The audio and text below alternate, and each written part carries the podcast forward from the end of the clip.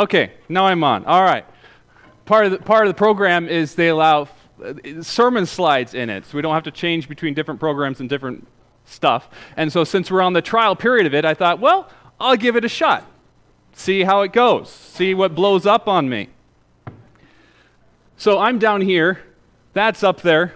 We'll see what we can change in the future. As I get all my stuff working. What'd you say? Thanks to Kobe. He says this is how you know that you're old. You're slow. There's another way that you know that you're old, which I haven't reached yet, is when you wake up multiple times at night and you can't sleep. And someone else was telling me about it, but I'm not going to tell you who it was. But someone who think was young, but he's telling me it's happening.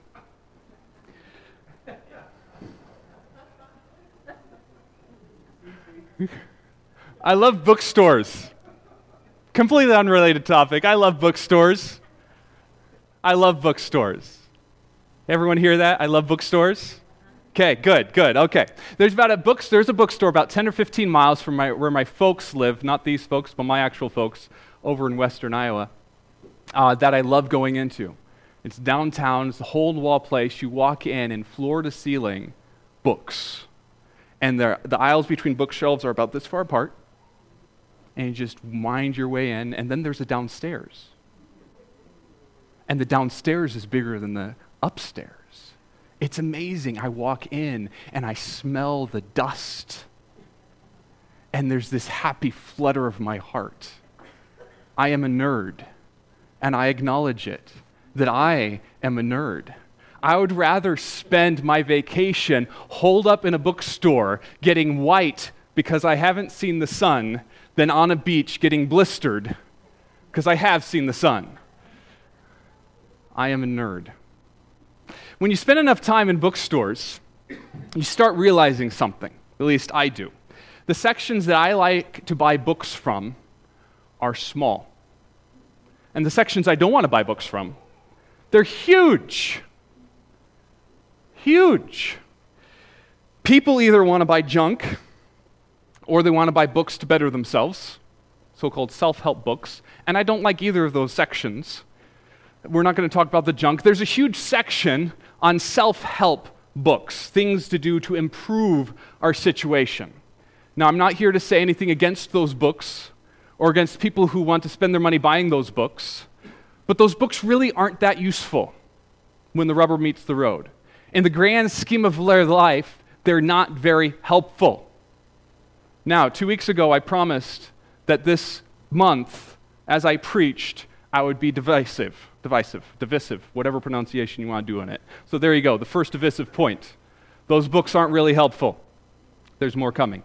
The Christian life is not about bettering our situation.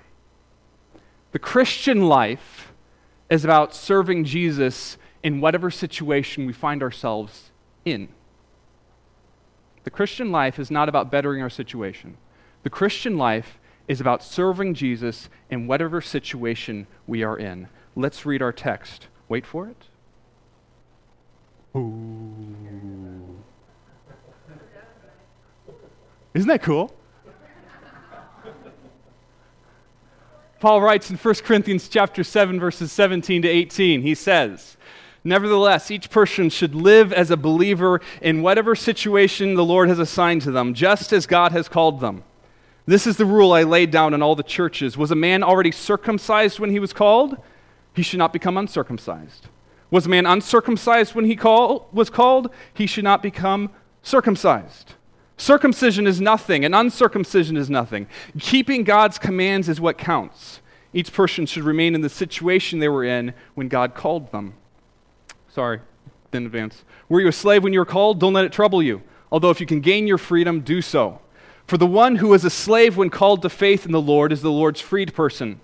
Similarly, the one who was free when called is Christ's slave. You were bought at a price. Do not become slaves of human beings. Brothers and sisters, each person, as responsible to God, should remain in the situation they were in when God called them. Before we dive into the weeds of this passage, will you pray with me? Father, Thank you that you are the God of all things. You are the God who has remained the same from the beginning of time until now, even though technology might change, even though we as humans, how we view the world might change, even though our desires and our priorities might change.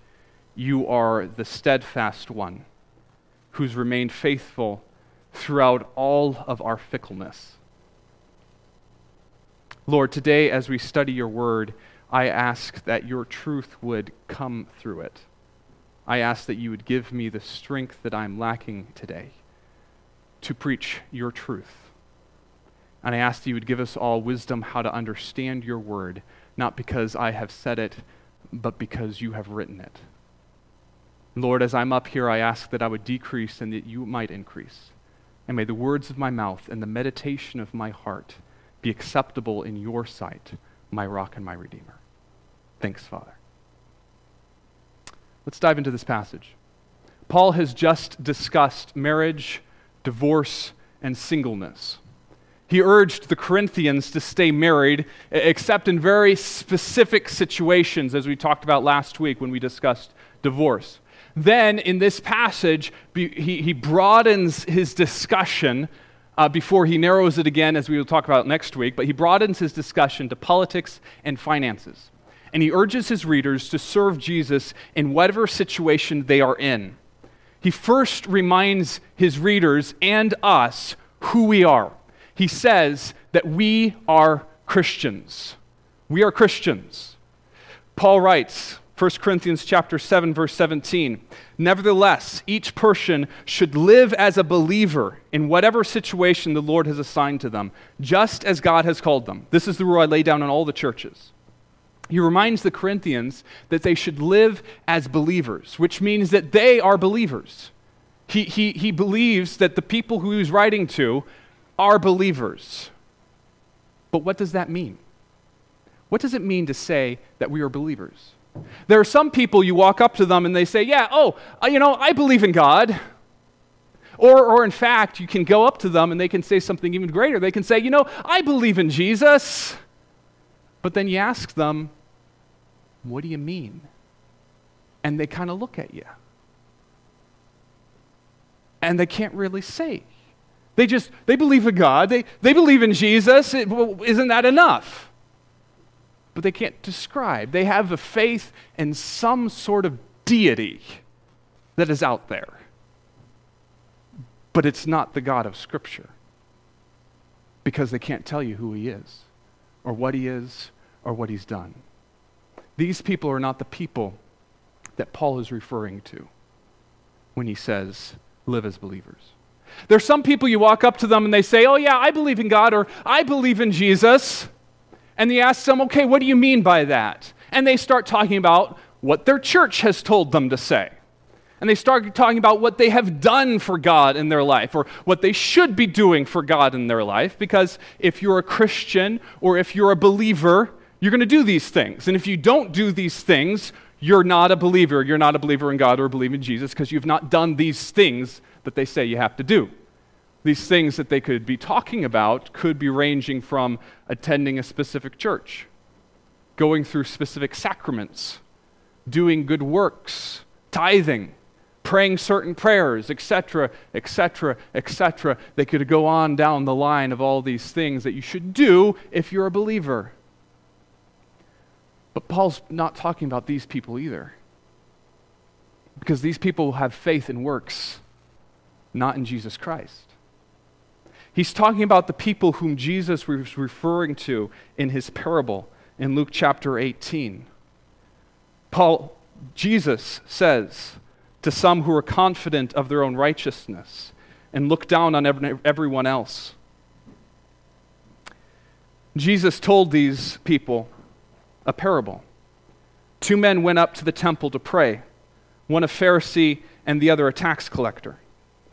The Pharisee stood by himself and prayed, God, I thank you that I'm not like other people robbers, evildoers, adulterers, or even like this tax collector. I fast twice a week and give the tenth of all I get. But the tax collector stood at a distance. he would not even look up to heaven, but beat his breast and said, God, have mercy on me, a sinner. I tell you that this man, rather than the other, went to home justified before God. For all those who exalt themselves will be humbled, and those who humble themselves will be exalted. I went forward too far. A believer has reached a point in his life when they realize that there is a sinner, that they are a sinner and nothing that they can do can save themselves from that sin. Just as this sinner standing in the temple, beating his breast, saying, God, have mercy on me. This is who I am. And I realize it. I acknowledge it. They throw up their hands and they echo what Paul, what the jailer told to Paul in Acts chapter 16, verses 31 to 33. The jailer brings Paul and Silas to him and asks, Sir, what must I do to be saved? And they replied, Believe in the Lord Jesus Christ, and you will be saved, you and your household. A believer is the sinner in the temple. A believer is the Philippian jailer. A believer is the person who believes that Jesus is the Son of God. A believer believes that the Son of God died to bring him into, to, died to save him and that he died to bring him into a personal relationship with himself. This is what a believer does. And a believer makes a conscious decision to receive Jesus as a Savior. So, have you done that? I'm not talking about a daily choice where you wake up today and you say, I'm going to trust Jesus to help me through today, to guide me through this life. That's nice, but that's not what this is talking about. I'm talking about a life altering decision to change the state of your soul. Have you done that? If you've never made the decision, if you've never believed in Jesus and received him as your Savior, you're not a Christian. You're not a believer.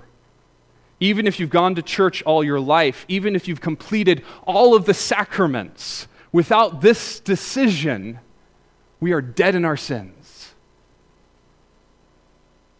So, have you made that decision yourself?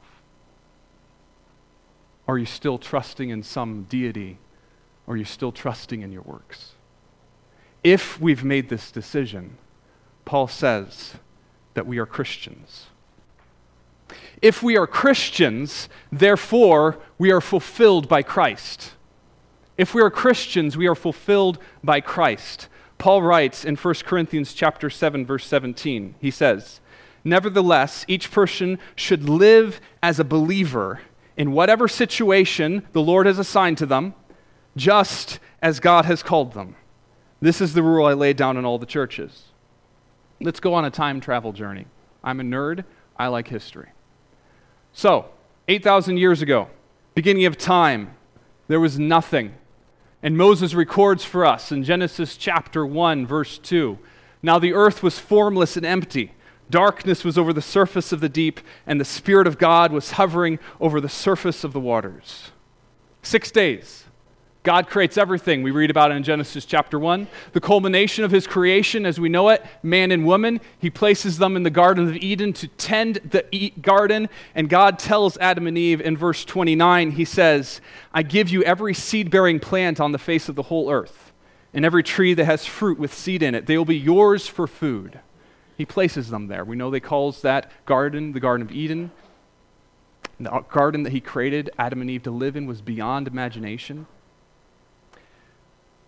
He describes it in verses 9 to 10 of chapter 2.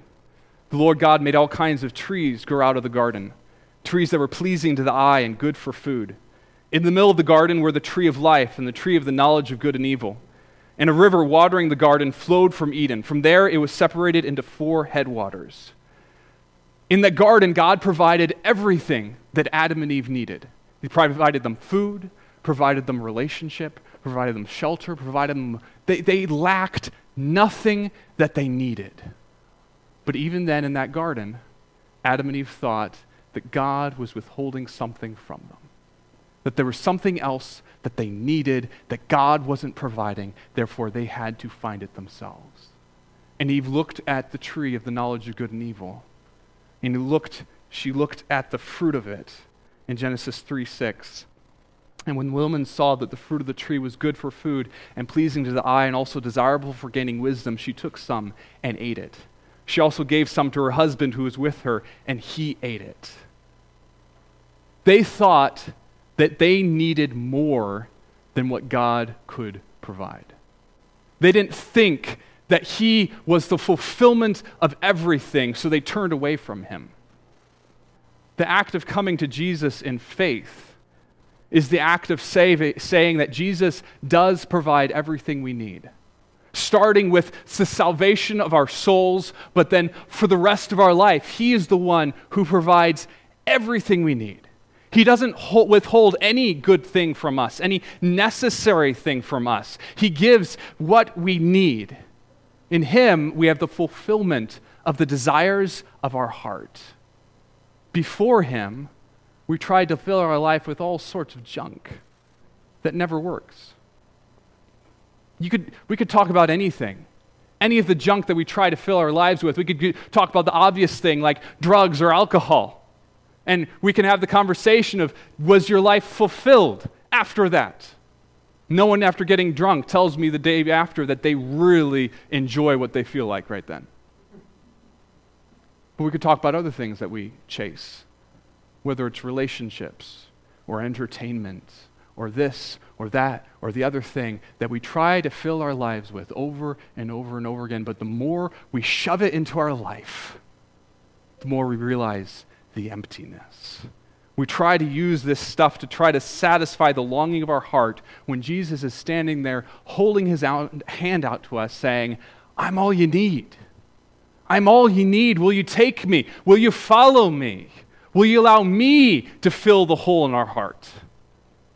Paul understood this, which is why he burst out to the Philippians in Philippians chapter 3, verses uh, starting in verse 7. Paul says, But whatever were gains to me, I now consider loss for the sake of Christ. What is more, I consider everything a loss because of the surpassing worth of knowing Christ Jesus my Lord, for whose sake I've lost all things. I consider them garbage, that I may gain Christ and be found in him, not having a righteousness of my own that comes from the law, but that which is through faith in Christ. The righteousness that comes from God on the basis of faith. I want to know Christ Yes, to know the power of his resurrection and participation in his sufferings, becoming like him in his death, and so somehow attaining to the resurrection from the dead. More than anything in the world, Paul wanted to know Christ. We can talk to, in conversations I have with people, and I share about things of my heart, and you all share the things of your heart so many times. The priorities, the desires of our heart is a full bank account or a couple working cars, a loving relationship, or any sort of things, whatever our priorities say. And Paul looks at us when we talk about our priorities and he says, Nope. None of it's worth it. None of it is. All those things are just keeping me back from the main goal of Christ. It is Christ. We are Christians.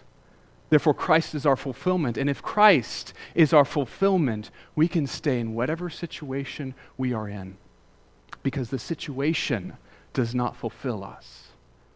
Christ does. Paul gives us three illustrations of how our situation fulfills us. First, Paul says that we are fulfilled by Christ, not by relationships not by relationships. The passage we're studying here is right smack dab in the middle of a passage about relationships. Verses 1 to 16, Paul talks about marriage, and then next week we're going to talk about singleness, which is a discussion of relationships as well. Everything that Paul is talking about relating to marriage and singleness comes back to the fact that Christ is our fulfillment. Think about those couples who get married and you start off, they're looking so lovingly at each other, aren't they? Everyone say, "Aww." Yeah, it's great. Warm and fuzzies, warm and fuzzies. But there are some people who get married and they stand at the altar, they stare loving in their eyes, they, they stumble as they're trying to repeat their vows after me, and then life happens. And they realize that when they were getting married to their spouse, they thought that their spouse was going to meet all their needs. And all those wise couples who have been married so much longer than they have say,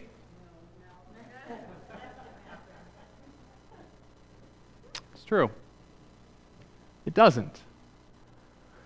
But if we spend our life hoping that our spouse will fulfill us, that those people, they end in divorce because it can't get past that hump. When couples get married realizing that the person that they're paying their vows to are sinners who will never meet their needs, and instead they seek to build a strong relationship with Jesus Christ, who will meet their needs, and then they can turn around and love their broken, sinful spouse all that better, those married couples last. Paul, to all married couples, say, remain as you are, whether you're a widow, whether you're never married, whether you're married, whatever the state of your relationship status is, we can do that because our fulfillment in our relationships is Christ. Nothing else, not our spouse or lack thereof. Our fulfillment is Christ. He provides what we need. There's no emptiness in our life if Christ is present. Okay. Paul says our fulfillment is in Christ, not relationships. He also says that our fulfillment is in Christ, not by politics. Okay. Now we're going to dive into the deeper end. Everyone ready for the next divisive point? You want to hold on to the chair in front of you? Okay.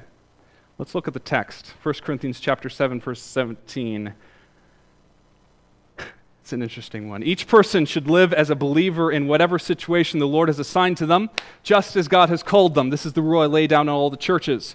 Was a man already circumcised when he was called? He should not become uncircumcised. Was a man uncircumcised when he was called? He should not become circumcised. Circumcision is nothing, and uncircumcision is nothing.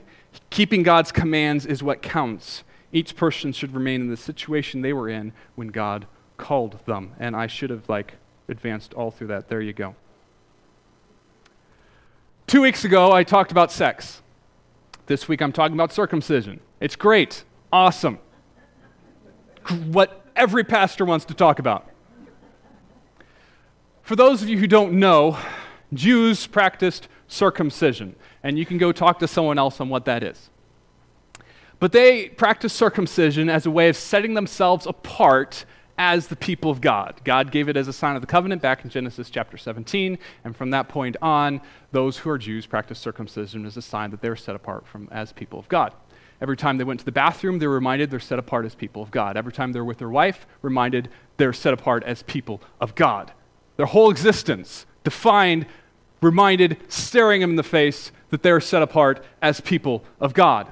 The Jews took that symbol that they were to be set apart as people of God, and they amplified it. It became a matter of pride to them, a matter of national identity. If you were a Jew, you were circumcised, and if you were not circumcised, you were not a Jew.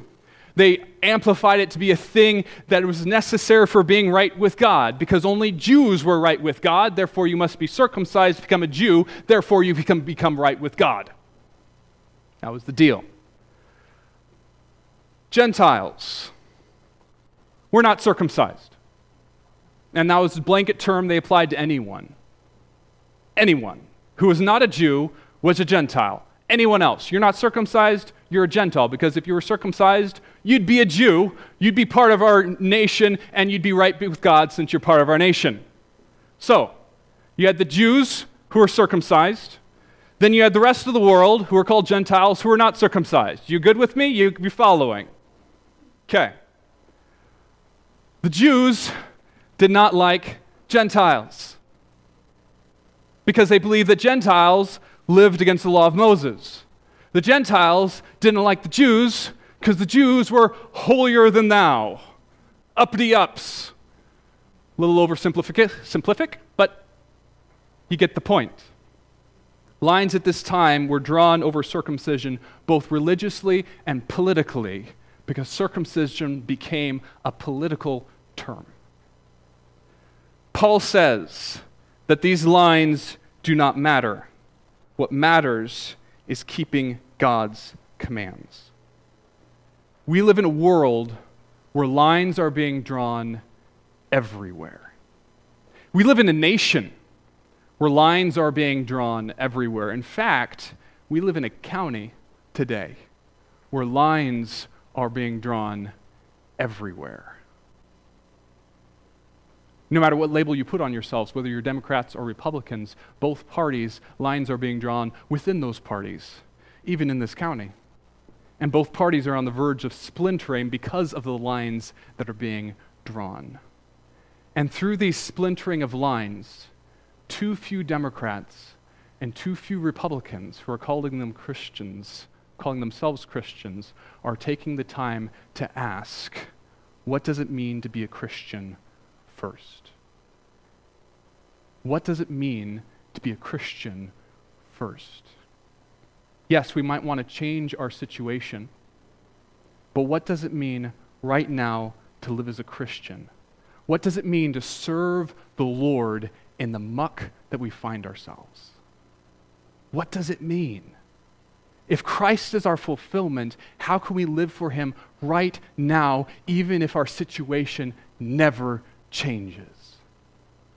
One day, we all might be faced with what this guy was faced with Dietrich Bonhoeffer. He was a German during the rise of Adolf Hitler. Growing up before Adolf Hitler came into power, he considered himself equally a German and a Christian.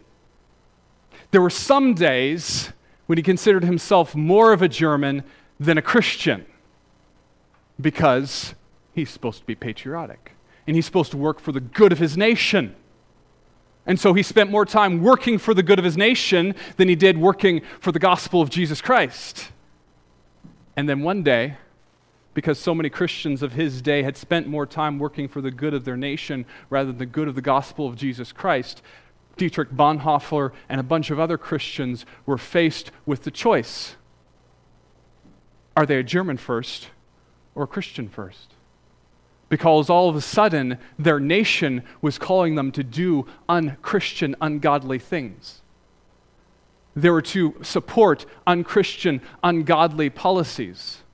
They were to react unchristianly and ungodly towards people within their own nation and around the world. And if they were a good German, they would do this. If they cared about their nation so that their nation wouldn't fall apart and get swept up into the liberalism around the world, they would do this. And Dietrich Bonhoeffer and other Christians had come face to face with the realization that they were a Christian first and not a Jew and not a German.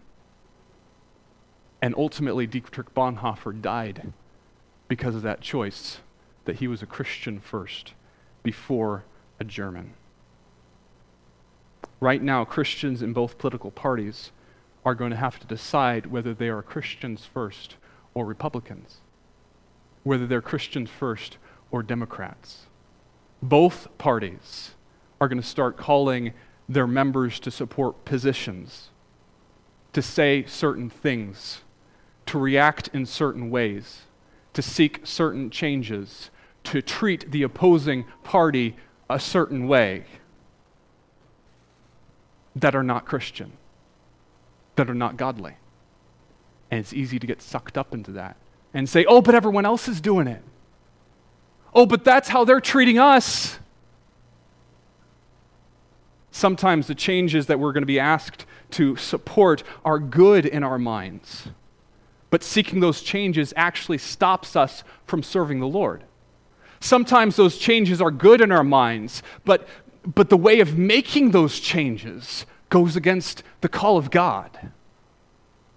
We must ask ourselves what does it mean right now to live as a Christian?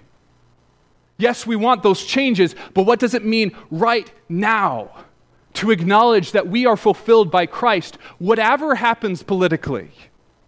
And to shine that for the world to know that our fulfillment is not Christ. Our fulfillment is Christ, not a change in situation or a change in politics. It's Christ. What does it mean to show that? And if we stare that truth in the face and actually see what that answer is, we may not like that answer, but we're called to live it. Paul says we are fulfilled by Christ, not by relationships, not by politics Thirdly, he says, we're fulfilled by Christ, not by finances. Not by finances. Paul says in 1 Corinthians chapter 7, verses 21 to 23, Were you a slave when you were called? Don't let it trouble you. Although if you can gain your freedom, do so. For the one who is a slave when called to faith in the Lord is the Lord's freed person. Similarly, the one who is free when called is Christ's slave. You are bought at a price. Do not become slaves of human beings. We've talked a little bit about slavery uh, in the past couple months. Slaves in Roman times, it's very common. Uh, some slaves had great masters, some slaves had horrible masters. Some people sold themselves into slavery in order to better their situation. Some people wanted to get out of slavery in order to better their situation. It was this huge, convoluted motley of things. It wasn't all bad, it wasn't all good. Paul, as an aside in this passage, does say something radical. He opens the door to slaves wanting to better their position. But the point of his passage is on living as a Christian in the situation his readers are in. He says, hey, if you're free, live as a free Christian. If you're a slave, live as a Christian who's a slave. Whatever situation you're in, Corinthians, don't be troubled by that situation, but live as a Christian, he says. No matter your financial financial bank account situation, that's the word. In America, we've almost made finances a god. We're currently going through Financial Peace University and Adult Sunday School. I really enjoy the program. We've had some great discussion in it. I love the course. But sometimes the wording that's used in the lectures troubles me. I know they're not meaning what they are saying because I know the, the philosophy behind it, I know the people that are behind it. But sometimes they almost teach wealth as a status, that we should be continually upward mobile. And if we're not, something's wrong. And that shouldn't be. In the face of that type of pressure, there are a lot of people that look at their situation they're, they're, and they see it poorly. And they say, Oh, I'm not good enough then because I'm not what Dave Ramsey says I should be. And they find it hard living out their calling as believers because they're constantly pushing towards this unreachable goal that they just have not met and may never meet and they say, "Oh, I'm just a this," or "I'm just a that." I can never be I can never be used by God because I'm not good enough. Because I'm not there. There's some people that do see status as significant. And they, they believe that change is necessary, and they believe that it's the godly path to seek to better ourselves. And if we're not seeking to better ourselves, something's wrong. Maybe we're not saved because we have not received the wealth that we were supposed to have given.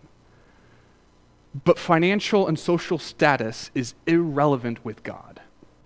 We are able to live as a Christian no matter where we are. If opportunity knocks, yes, we can seek to better ourselves because opportunity is knocking. That's great. But we shouldn't put stock in bettering ourselves in our position. We should instead seek to live as a Christian. Why? Because Christ is our fulfillment. We're fulfilled by Christ, not our financial situation, not our social economic status. I love what Habakkuk says in Habakkuk chapter 3. Habakkuk chapter 3, he writes, Though the fig tree does not bud, and there are no grapes on the vines, though the olive crop fails and the fields produce no crop, though there are no sheep in the pen and no cattle in the stalls, yet I will rejoice in the Lord. I will be joyful in God my Savior. Why can he say that? Because he knows that whatever is in this life, whatever they see, is not really worthwhile. It isn't. Christ is. If Christ is our fulfillment, we can live out our calling as a Christian, whatever our situation is, whether we are single, whether we're married, whether we're married to a non believer, whether we do blue collar work or white collar work, whatever our social economic condition, we can live as a Christian and we can shine our light to the world to know that He is everything we need, nothing else.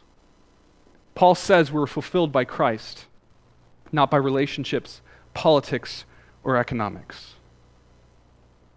So, we have seen that we are Christians and that we're fulfilled by Christ, that He is our everything. If we're fulfilled by Christ, then we can glorify God in our situation. We can glorify God in our situation. Paul writes in 1 Corinthians 7:24, Brothers and sisters, each person as responsible to God should remain in the situation they were in when God called them. Remember, Paul doesn't have a problem with us changing our situation if there's an opportunity, as long as we're not distracted with living out our calling as a Christian. He said we should focus on remaining in the situation we are in. We should focus on it for three reasons. First, because we don't need to change our situation to be more holy. We don't need to change our situation to be more holy. A married person who is married to an unbeliever will not become more holy if they divorce that unbeliever. It won't happen. Marriage does not change our holiness or unholiness. If we're single, we'll be just as holy as if we're married. Marriage has no status in our sanctification. A Democrat will not become more holy if they become a Republican. And a Republican will not become more holy as a Democrat. It doesn't work. Our political tag that we place on ourselves has no bearing on our sanctification. A poor person will not become more holy if they become rich. A rich person will not become more holy if they become poor. Paul says, keeping God's commandments are what counts. What are those commands? He says, believe on the Lord Jesus Christ. We can have a perfect life. We can have a perfect situation. We can have the best job. We can have the best bank account. We can have the best marriage. We can have the best everything. But if we have not kept that command, of believing on the Lord Jesus Christ, making that decision ourselves, we're nothing. As Jesus said in Mark chapter 8, verse 36, what good is it for someone to gain the whole world yet forfeit their soul? If we've believed in Jesus Christ for our salvation, we're made holy. We don't have to do anything else. But in response to God's amazing gift out of love for Him, we are to live in a way that glorifies Him in our situation. Those are the two commands believe in Him, glorify Him. That's it. But underneath glorifying him, he also commands some other stuff. He says, Love one another. As Jesus showed his love, so we're supposed to show our love to other people. We're to be blameless in our dealings with the world around us. World around us. We're to be above reproach. We are to be gentle. And the list could go on and on and on of all the different ways in our interactions with people that we are to live as a Christian. Everyone, when they see us, the way we interact with them, no matter their status, no matter what they believe, no matter what they do, no matter how they treat us, they're supposed to look at us and say, There's something different about you. You must be a follower of Jesus Christ through how we interact in our situation. The next time we turn on the television, we see someone who claims to be a follower of Jesus Christ. We can analyze them and say, okay, and how they're talking, and how they are treating people, and how they're speaking about people who they disagree with. Are they living as a Christian? Or are they channeling the prince of this world? in their attitudes and interactions. And then we can look at ourselves and ask the same thing. God says we are to glorify Him in our situation. We don't need to change our situation to be more holy. We don't need to change our situation to be more fulfilled. I've talked about this, but 1 Corinthians chapter 7 verse 24. Brothers and sisters, each person as responsible to God should remain in the situation they were in when God called them. I'll never forget sitting in a trendy restaurant in the art district of Dallas. The restaurant looked kind of like that, but it wasn't that one. Nice and trendy. I hated it. But I was there at a work function. This was after my Chick fil A days. I was a delivery driver for a trendy, up and up laundry delivery company that delivered laundry to the rich kids at Southern Methodist University and Texas Christian University. Uh, and I was there for a work function. The owners of the business was there, and they were talking with us. And the owners of the business were Christians. They found out I went to Dallas Theological Seminary, and they asked me what I wanted to do. And I said, "Oh, I want to go pastor a small country church in the middle of nowhere." And they looked at me, and their mouths dropped. And they said, "Why in the world would you waste all your degrees there? You could just go like the world is for you to grab, take it, and run for it. I'm not here to boast about my degrees and all the things that God has done for me. That's just junk, trash. Paul says, I count it loss for the sake of Christ. But there are many people who still look at me and wonder, why in the world am I stuck here in the middle of nowhere, Nebraska? But compared with knowing Christ and serving Him, our situations don't matter. There are some people, even people who claim to be uh, called to the ministry who are continually trying to better their situation and go to the next bigger church because they're trying to have the church fulfill them. and not Christ. We spend a lot of the sermon discussing that Christ is our fulfillment. But if we try to find fulfillment in our situation, we will never be satisfied. Our kids will never obey us enough. We will never have enough time as a family. We will never have enough of emergency fund. We'll never have a good enough car or a nice enough job or house or relationship with our parents or kids or siblings or spouse. We'll never have a good enough friends, and on and on. We will never have enough. We will never be satisfied if we're continually trying to find our satisfaction, our fulfillment in this situation. We're called to have contentment because our situation doesn't fulfill us, Christ does.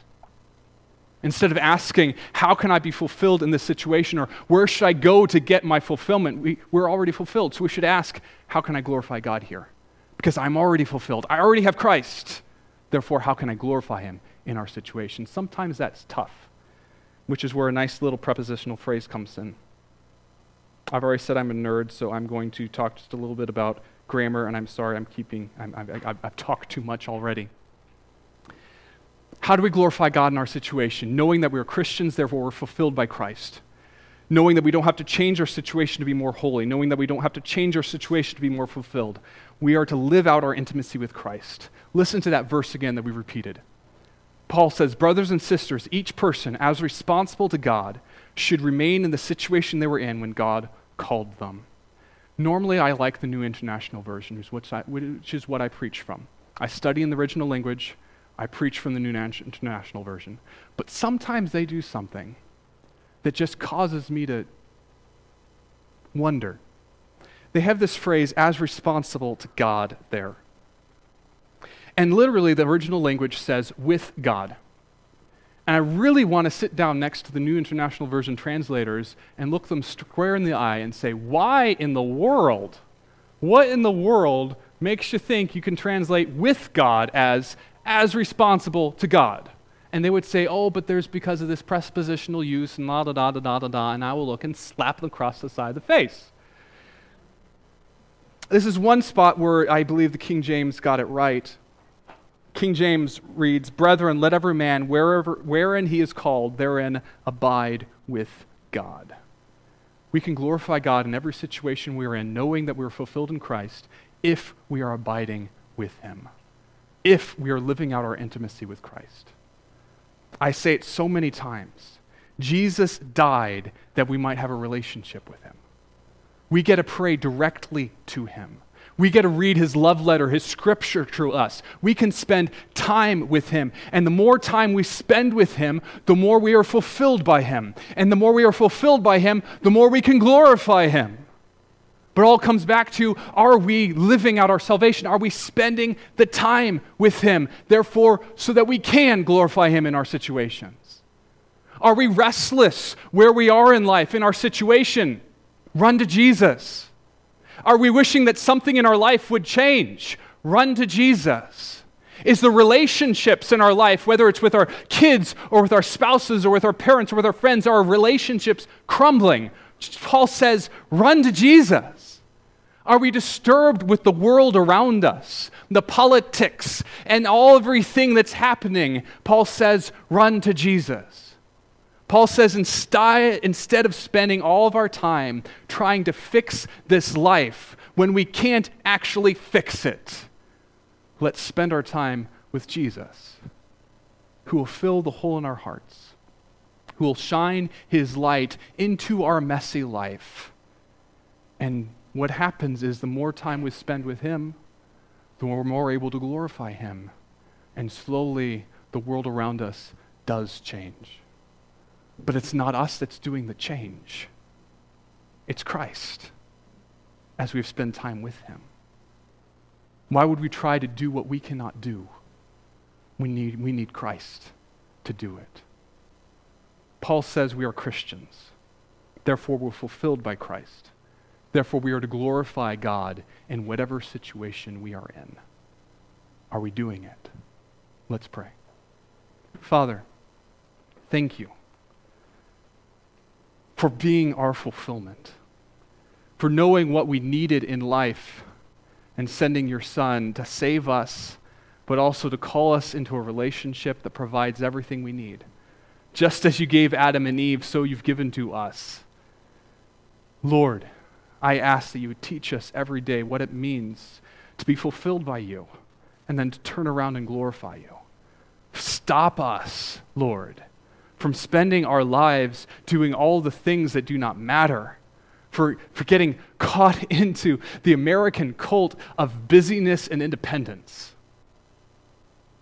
instead of looking to you, our Redeemer, and spending the time with you so that you can do the work. Lord, that is foreign to us. But teach us, Father, as we turn to you, our Redeemer.